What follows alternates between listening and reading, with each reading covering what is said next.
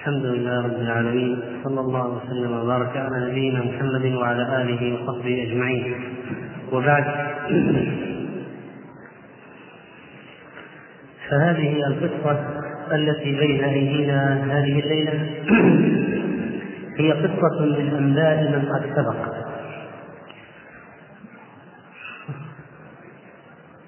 قصها علينا النبي صلى الله عليه وسلم وهو الوحي الذي يوحى لا ينطق عن الهوى.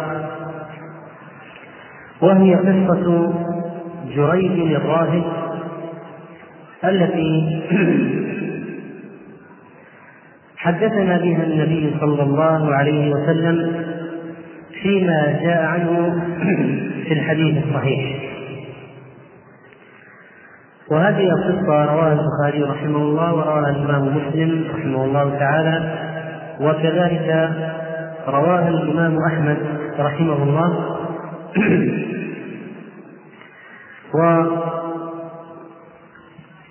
ورواية الإمام مسلم رحمه الله تعالى.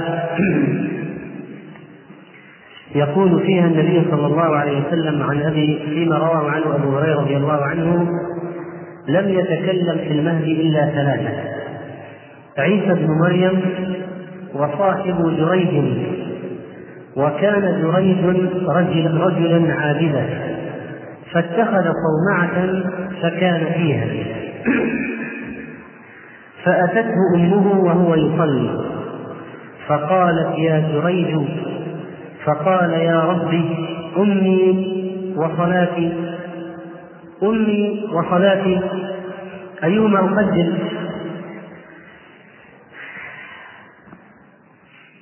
فأقبل على صلاته فانصرفت أي أمه فلما كان من الغد أتته وهو يصلي. فقالت يا جريج فقال أي ربي أمي وصلاتي فأقبل على صلاته. فلما كان من الغد أتته وهو يصلي فقالت يا جريج فقال أي ربي أمي وصلاتي فأقبل على صلاته. فقالت اللهم لا تمته حتى ينظر إلى وجوه المومسات. فتذاكر بنو إسرائيل جريجا وعبادته. وكانت امرأة بغي يتمثل بحسنها. فقالت إن شئتم لأفتننه. فتعرضت له فلم يلتفت إليها. فأتت راعيا كان يأوي إلى صومعته فأمكنته من نفسها فوقع عليه الراعي. فحملته. فلما ولدت قالت هو من جريج. والولد ولد فيها من جريج. فأتوه فاستنزلوه وهدموا صومعته وجعلوا يضربونه. فقال ما شأنكم؟ قالوا زنيت بهذه البغي فولدت منك. قال أين الصبي؟ فجاءوا به.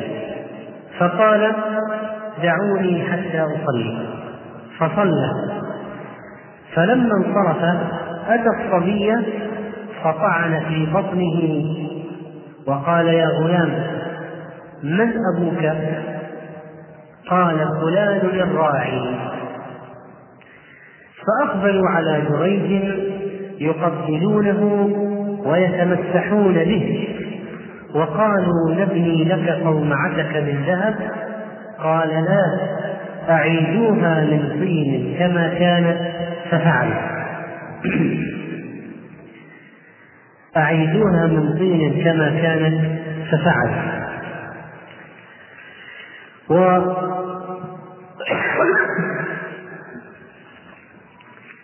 كذلك فإن النبي صلى الله عليه وسلم ذكر لنا قصة المرأة التي كان معها الرضيع في هؤلاء الثلاثة ولكن سنقتصر على قصة جريج لأنها هي موضوعنا في هذه الليلة. قوله عليه الصلاة والسلام لم يتكلم في المهد إلا ثلاثة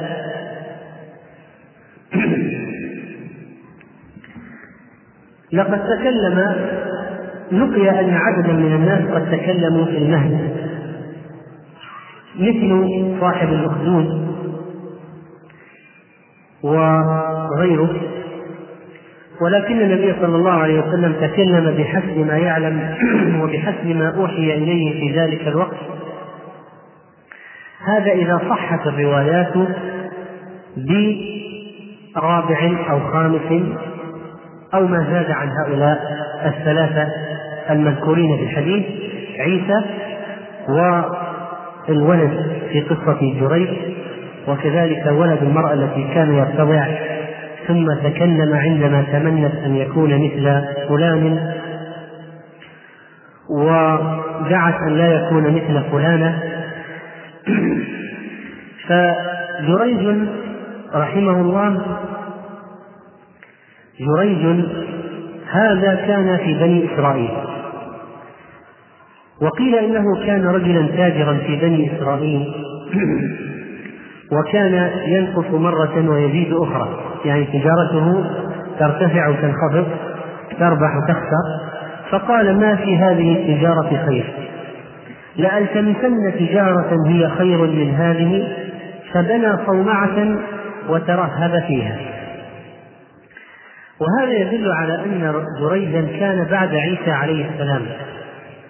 وأنه كان من أتباعه لأن أتباعه هم الذين ترهبنوا وحبسوا أنفسهم في الصوامع. والصومعة بناء مرتفع محدد الأعلى محدد على مرتفع رأسه دقيق. كان رهبان بني إسرائيل يعتكفون فيها في الصوامع يعبدون الله. جاءته أمه. كان جريج يتعبد في صومعته فجاءته أمه. وفي العادة كانت أمه تأتيه فتناديه فيشرف عليها فيكلمها. تأتيه من أسفل تناديه وهو في الصومعة في الأعلى فيشرف عليها فيكلمها. فأتته يوما وهو في صلاته فنادته ثم المرة التي بعدها صادف أن كان في الصلاة فنادته والمرة التي الثالثة كانت في صلاة كان في صلاة ونادته قائلة أي جريج أشرف علي أكلمك أنا أمك. فكان يختار الإقبال على صلاته. احتار في البداية أبى أن يجيبها أن يجيبها وقال في نفسه رب أمي وصلاتي. أي اجتمع علي واجبان اجتمع علي إجابة أمي وإتمام صلاتي. فوفقني لأفضلهما. وفي رواية فصادفته يصلي فوضعت يدها على حاجبها فقالت يا جريج فقال يا ربي أمي وصلاتي فاختار صلاته. اجتهد اجتهاده أن يقبل على صلاته. فرجعت. ثم أتته فصادفته يصلي. فقالت يا جريج أنا أمك فكلمني. فقال مثل ذلك. ثلاث مرات تناديه في كل مرة وهو يؤثر صلاته على أمه. هو قال ذلك في نفسه لأنه لا يتكلم في الصلاة. لكنه قال في نفسه أمي أو صلاتي. ويحتمل أن يكون نطق بذلك لأن الكلام عندهم كان مباحا في العبادة وكذلك كان في صدر الإسلام. ثم لما نزل قول الله تعالى وقوموا الله قانتين امتنع الكلام في الصلاة. في ديننا كان الكلام في الصلاة مباحا فكان الرجل إذا جاء إلى الجماعة وجدهم يصلون مع النبي صلى الله عليه وسلم وقرأ النبي عليه الصلاة والسلام آية فيقول لمن بجانبه متى نزلت هذه؟ أو هذه أي سورة ونحو ذلك فيجيبه. فلما نزل قول الله تعالى وقوموا لله قانتين امتنع الكلام امتنعوا عن الكلام في الصلاة منع حرم الكلام في الصلاة. ويقول وجاء في بعض الروايات لو كان جريج عالما لعلم أن إجابة أمه أولى من صلاته. لما صادف ثلاث مرات أن جريجا لا يسمع لا يطيع أمه لما نادته ولا يكلمها لاشتغال بالصلاة وترجيحه الصلاة على إجابة أمه تضايقت الأم ودعت الله فقالت اللهم لا تمته حتى تريه وجوه المومسات وفي رواية حتى ينظر في وجوه المياميس. وفي رواية حتى تريه المومسة. وفي رواية فغضبت فقالت اللهم لا يموتن جريج حتى ينظر في وجوه المومسات المومسات جمع مومسة والمومسة هي الزانية وتجمع على مواميس أيضا. ووقع في رواية قالت أبيت أن أن تطلع. لا أماتك الله حتى تنظر في وجهك زوال المدينة.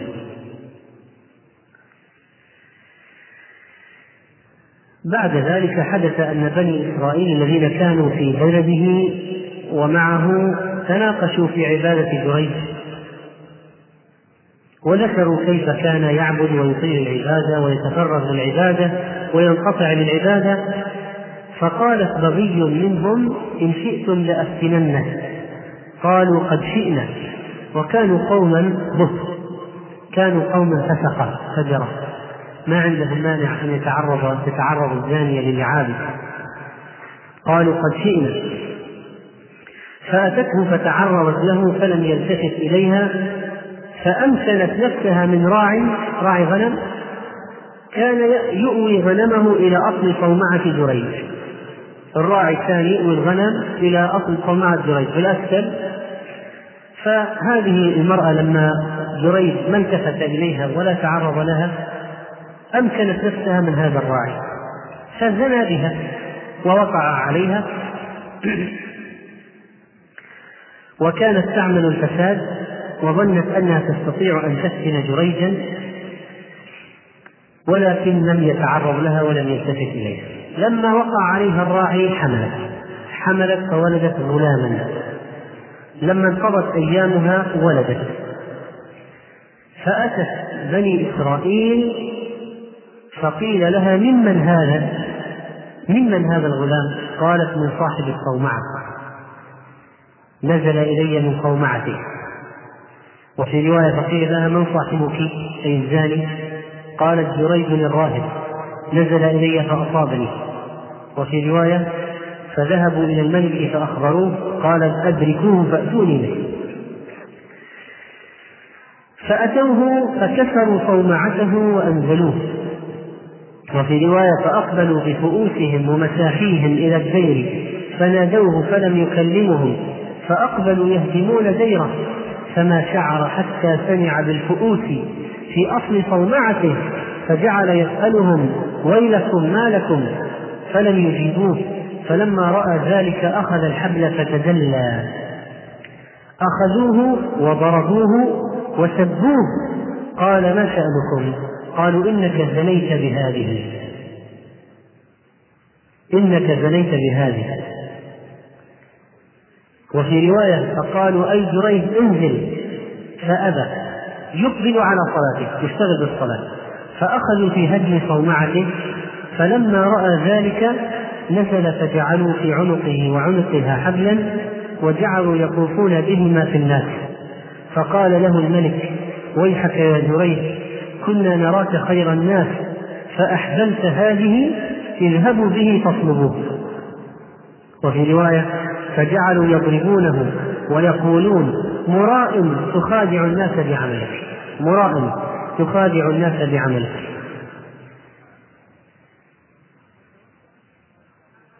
فتوضأ قال دعوني حتى أصلي. فتوضأ هذا دليل على أن الوضوء كان في الأمم من قبلنا. وصلى ودعا الله تعالى. صلى ركعتين ودعا الله تعالى. ثم أتى الغلام. فطعنه بإصبعه في بطنه. جريج طعن الغلام بإصبعه في بطنه لكي ينتبه الغلام مع أن الغلام رضيع لا يفقه شيئا. فقال بالله يا غلام من أبوك؟ قال الغلام أنا ابن الراعي. أنا ابن الراعي. وفي رواية ثم مسح رأس الصبي فقال من أبوك؟ فقال راعي الضأن وفي رواية فأتي بالمرأة والصبي وفمه في ثديها. فقال له جريج يا غلام من أبوك؟ فنزع الغلام فاه من الثدي وقال أبي راعي الضأن. أبي راعي الضأن.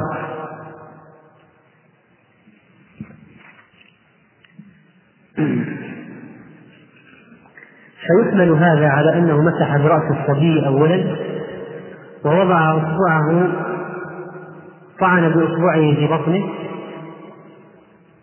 وسأله بعد ذلك فنطق الغلام فأبرأ الله جريجا وأعظم الناس أمر جريج فسبح الناس وعجبوا قالوا نبني صومعتك من ذهب؟ قال لا إلا من طين ابنوها طينا كما كانت. وفي رواية قالوا نبني ما هدمنا من ديرك بالذهب والفضة؟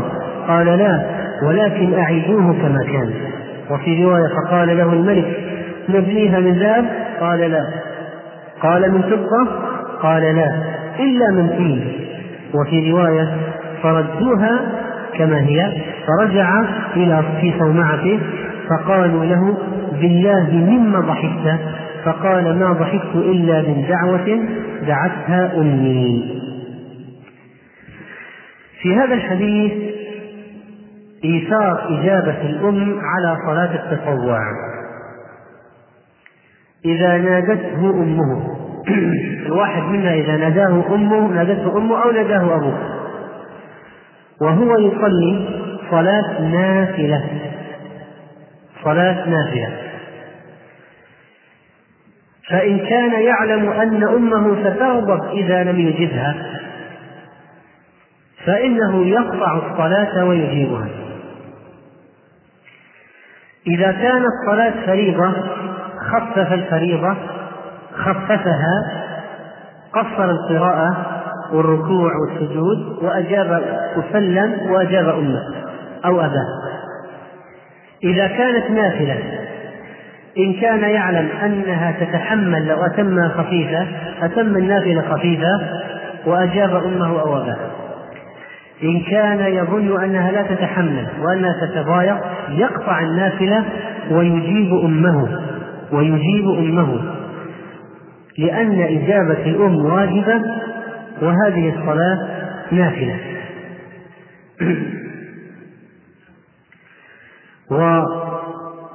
وكانت أمه إذا يؤخذ من هذا الحديث تقديم إجابة الأم على صلاة النافلة وقلنا بالتخفيف أولا إذا ما أمكن يقطع الصلاة ويجيب الفرض يخففه ويجيب أمه. ثانيا أن الأم تشتاق إلى ولدها فتزوره وتقتنع برؤيته وتكريمه وأن مناها في رؤية ولدها والكلام والحديث إليه. ولذلك فينبغي على الابن أن يقدر شعور الأم. ولا يقول وماذا يفيدها النظر إلى وجهي؟ وماذا يفيدها كلمة مني؟ فنقول هذه هذا قلب الأم. تشتاق إلى ولدها. تحن إليه. متعلقة به. رؤياه عندها تسوى تساوي الدنيا وما فيها. وحديثها إلى ولدها جد مهم بالنسبة لها. ولذلك ينبغي على الإنسان أن يقدر شعور أمه. وبعض الناس إذا كبروا وانشغلوا بالحياة والوظائف والسفر من بلد إلى بلد ما صاروا ولا عادوا يقدرون شعور الأم. وربما لا يقدر إلا إذا صار هو أبا أو صارت البنت أما في المستقبل حتى تقول رحمة الله على أمي أو رحم الله أمي كانت تقنع بنظرة وتريد الرؤيا واللقيا والكلمة فعند ذلك يحس الإنسان بشعور الأب أو الأم إذا صار هو أبا أو صارت هي أما ولذلك ينبغي أن ينتبه قبل فوات الأوان. وأن الإنسان لو طلبت منه أمه أن يأتي إليها اتصلت به من بلدها. واحد مثلا من الجنوب يسكن في الشرقية أو واحد أمه في مصر وهو يعمل هنا. طلبت منه أن يأتي لرؤيتها. لا يقول أنا وين وهي وين. أنا في شغل وأشغال مهمة وهي تريد رؤيتي. على رؤيتي وماذا تستفيد من رؤيتي فنقول الأم هكذا قلبها معلق بولدها تريد رؤيته والحديث إليه تقر عينها عندما يكون ولدها عندها. ولذلك لا يس لا يقول الإنسان أين أسافر الآن؟ من أجل أمي؟ فنقول إذا كان السفر ممكنا ولا يضرك سافر من أجلها والقها وانزل إليها ومر بها فإن في ذلك البركة.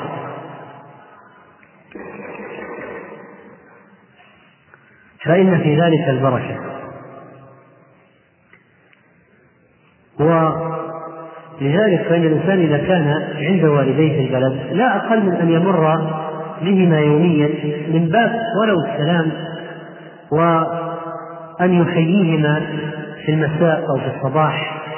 تحية مجرد رؤية الرؤية هذه فيها فائدة عظيمة للأم فلا يصح أن تفوت عليها بحال.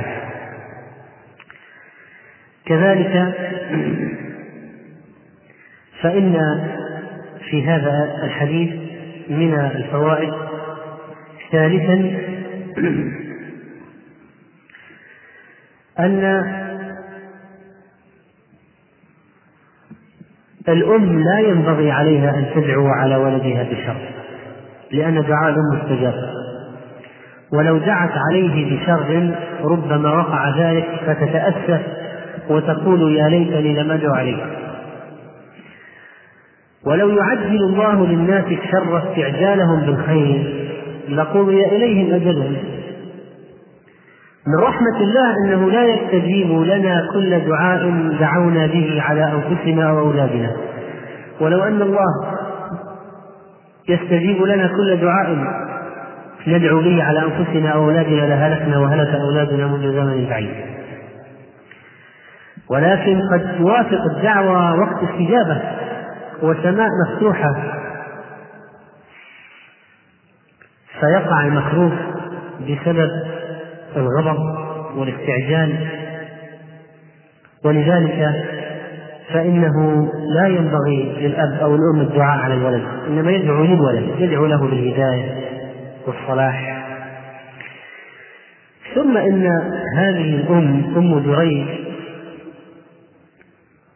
كانت الحقيقة كان دعاؤها أن يجري على ولدها ما يؤدبه.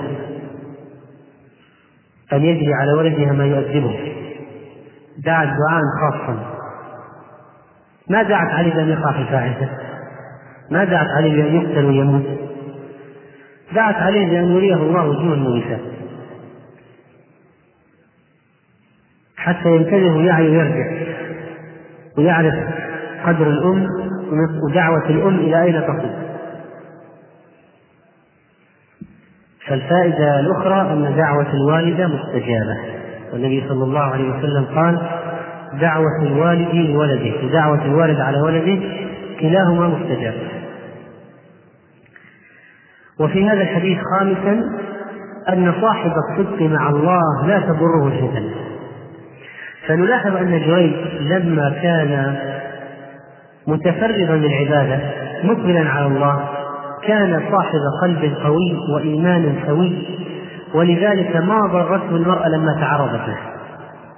لو كان الإنسان إيمانه ضعيف امرأة تدعوه ذات جمال هي التي تدعوه تأتي إليه يقع عليه. لكن لما يكون الإنسان صاحب دين صاحب عبادة ما هو فقط لا يقع وإنما لا يلتفت أصلا.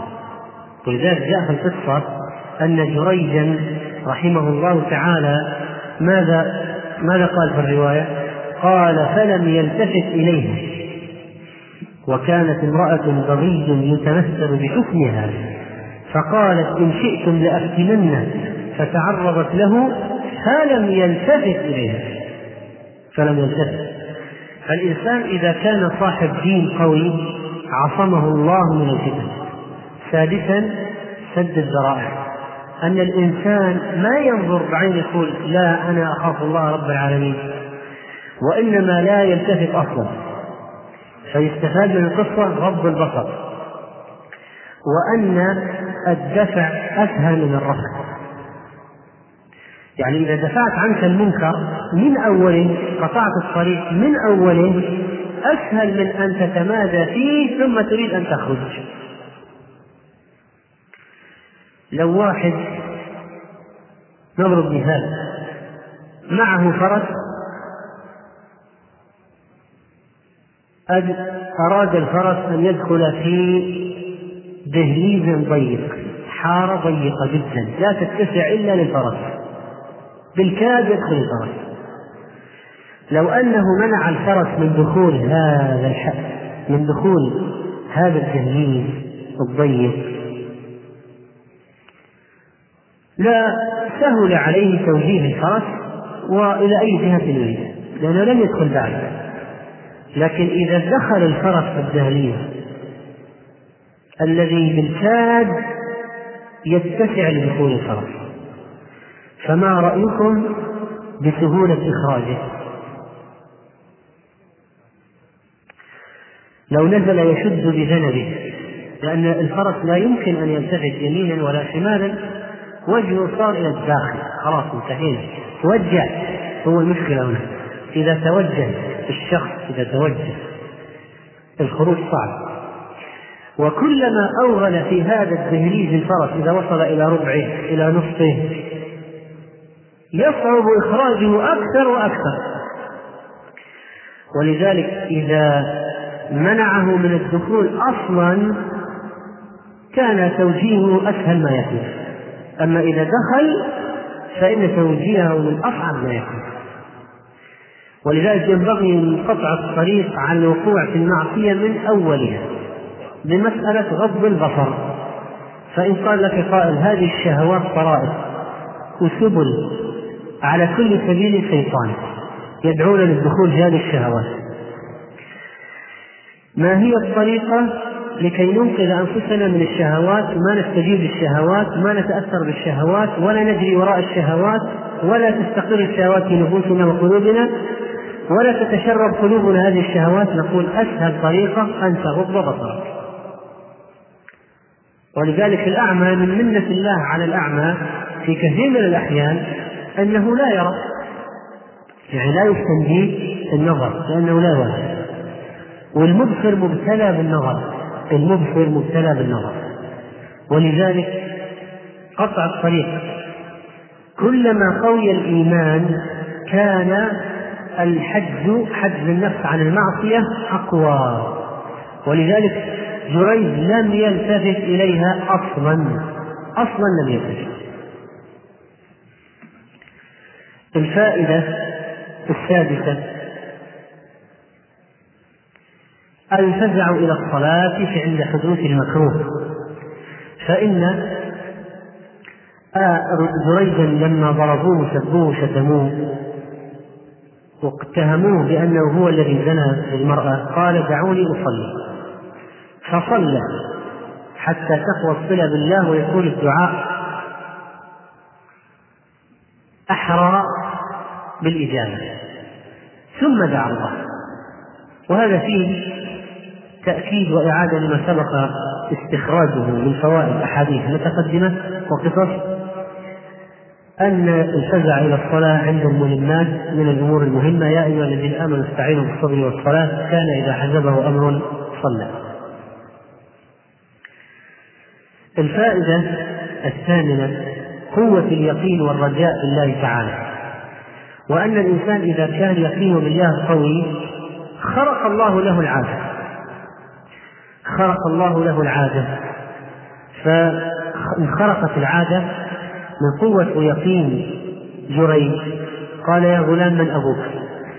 ما أنزل عليه وحي بأن الغلام سينطق؟ اضرب بعصاك الحجر. اضرب بعصاك البحر. لا هو أقبل عليه وقال يا غلام من أبوك؟ بكامل اليقين بالله والتوكل على الله فأنطق الله الولد. وانخرقت العادة بقوة ويقين جريج بقوة إيمان جريج ويقينه بالله تعالى. ولولا صحة رجاء جريج بالله وتعلقه بالله ورجاؤه من الله أن ينقذه لولا هذا ما نطق الغلام ولكن لصحة رجاء جريج نطق الغلام وتاسعا إثبات كرامات الأولياء وقد مر معنا هذا سابقا. إثبات كرامات الأولياء وجريج من أولياء الله ومن كرامات من كرامات جريج هذه هذه القصة. نطق الغلام ببراءته الرضيع الذي لا يتكلم مثله. الرضيع حديث العهد بالولادة الذي لا يتكلم مثله. فانطقه الله. عاشرا. أن الله تعالى يجعل لأوليائه عند الابتلاء مخارج أن الله تعالى يجعل لأوليائه عند الابتلاء مخارج مخارج. فيكون الإنسان قد ضاقت به الأمور فلما استحكمت حلقاتها وضاقت فرجت وكنت أظنها لا تفرج. ولرب ضائقة يضيق نازلة يضيق بها الفتى ذرعا وعند الله منها المخرج. فإذا استحكمت حلقاتها وضاقت يأتي الفرج. متى يأتي الفرج؟ حين يظن الشخص أن أنه لا حيلة. حتى فلما استيأس الرسل وظنوا أنهم قد كذبوا جاءهم نصرنا فيأتي الفرج عندما تضيق الأمور وتصل إلى القمة في الشدة وعند ذلك يأتي الفرج. ضربوه شتموه سبوه كسروا صومعته اتهموه وجاء الفرج. والحادي عشر أن الأمرين إذا تعارضا بدأ بأهمهما. إذا تعارض عندك أمران ولا تستطيع أن توفق بينهما بما بأي شيء تبدأ؟ بالأهم. هات المثال. أولا من أين يؤخذ من القصة؟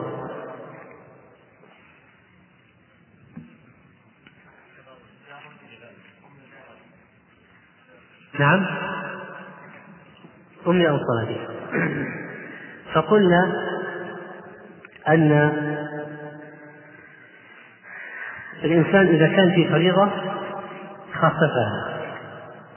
وإذا كان في نافلة فإن كان لو خففها ما تغضب أمه خففها وأتمها وجب.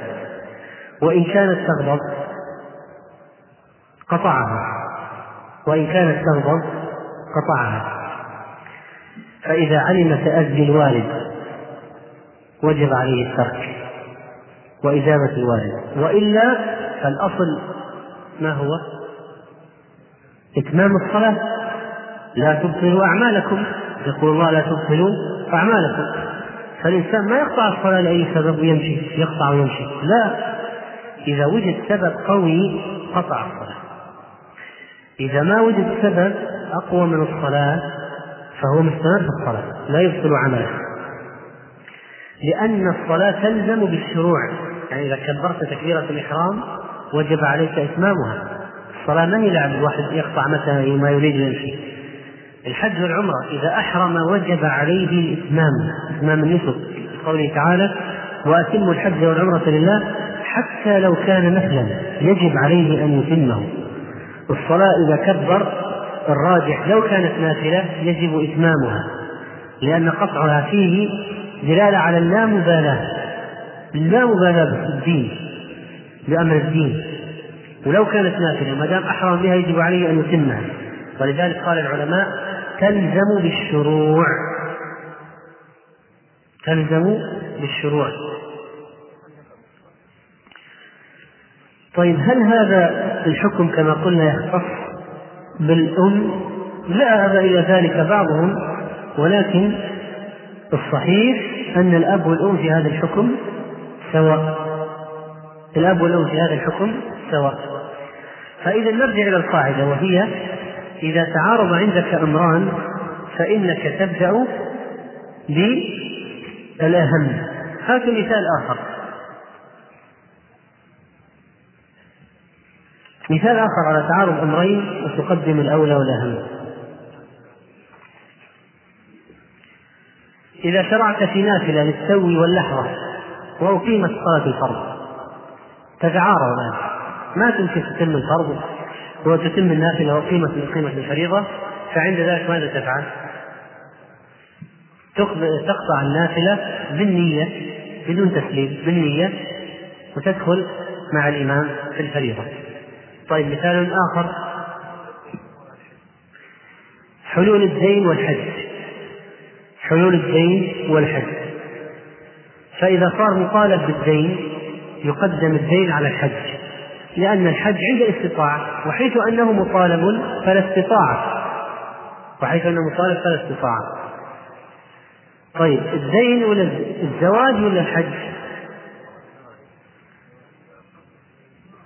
فيها تفصيل. فيها تفصيل. ما قعد وامشي لا نقول هي تفصيل.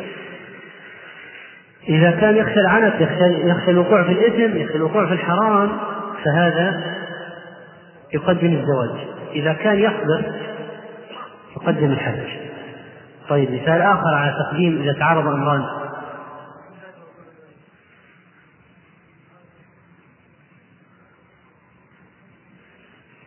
الجهاد وبر الوالدين سيقدم بر الوالدين ولا يزال الجهاد إلا بإذنهما. لكن إذا دهم العدو بلده وجب عليه الخروج للجهاد ولو ما أذن الوالدان.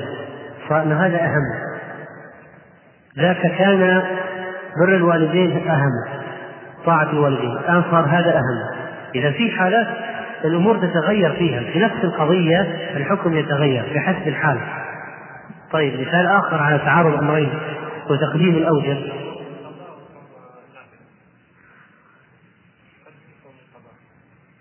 بس كيف نتصور التعارض؟ نبغى تعارض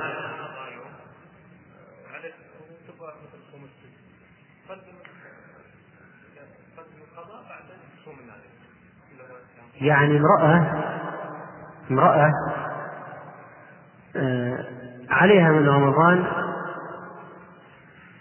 مثلا عشرة أيام. ولدت مثلا آه، في عشرين رمضان وطهرت في عشرين شوال. لو أنها أرادت أن تقضي الصيام ما يتوفر لها ستة أيام من شوال لأن القضاء فيه سيأتي على الشهر بقية الشهر. ولو قدمت ستة أيام من شوال قدمت النفل على الفريضة. في هذه الحالة ماذا تقدم؟ الفريضة. الفريضة. لو كان الوقت متسع كان قلنا صومي عشرة أيام القضاء أولا ثم صومي ست شوال. لكن الشهر ما بقي منه إلا عشرة أيام. تقدم إذا إيش؟ صوم الفريضة ثم الأجر متى يأتي الأجر؟ من صام رمضان ثم أتبعه من ست من شوال ست من شوال. فلا بد أن يستوفي أول شيء عدة رمضان كاملة ثم يصوم ستة شوال ما هو من صام عشرين يوم من رمضان ثم أتبعه ست من شوال. يستوفي رمضان كله. طيب مثال آخر. نعم. نعم. الصلاة مدافعة الأخبثين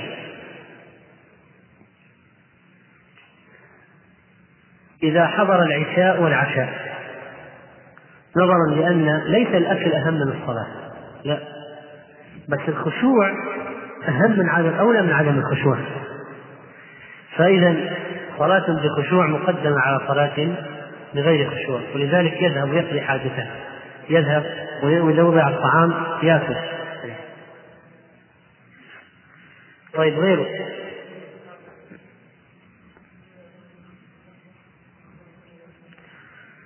كتب في غزوة وذهبت امرأته بغير محرم. هو يذهب للغزوة الآن الغزوة طالع الآن تطلع الغزوة الحج راح الناس. فأمره أن يلحق بامرأته لأن هذا أهم وأوجب وأولى من ذاك. قد يغزو غيره.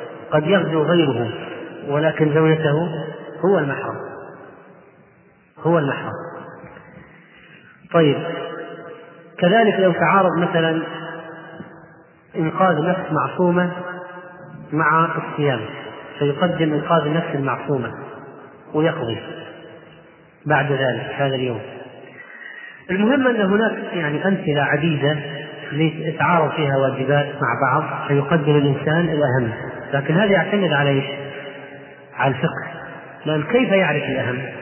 هنا السؤال هنا السؤال إدراك التعارض ممكن يعني قد يدرك بعض الناس التعارض لكن ما هو الأهم؟ كيف تعين الأهم؟ هذا يحتاج إلى علم ويحتاج إلى فقه الفائدة الثالثة عشرة جواز الأخذ بالأشد في العبادة لمن علم من نفسه القدرة على ذلك فمثلا الانقطاع للعبادة إذا كان الإنسان يصبر ولا يسأل الناس يكتفي بالقليل يقنع بما عنده ما عنده يكفيه مثلا لو واحد تصدق بماله كله في سبيل الله ما هو الحكم؟ كيف لا يجوز وقد فعله ابو بكر الصديق؟ تتهمون الصديق بأنه فعل أمرا محرما وعجبا. نقول إذا كان يطيق إذا كان يطيق يصبر يتصدق بماله كله. أما أن يتصدق ماله كله اليوم وغدا يلقاه عند باب الجامع فهذا لا يمكن ولم يفعل الشيء المستحب ولا الأفضل. فإذا كان يصبر ويقين بالله قوي وأن الله يرزقه غدا أو بعد غد وأنه لو جاع اليوم ستنفرج غدا. فيتصدق مالي كله لا مانع. لكن واحد لا يقوى يتحمس حماس مفاجئ و يعني يتصدق مالي كله ثم يسأل الناس ما فعل شيئا.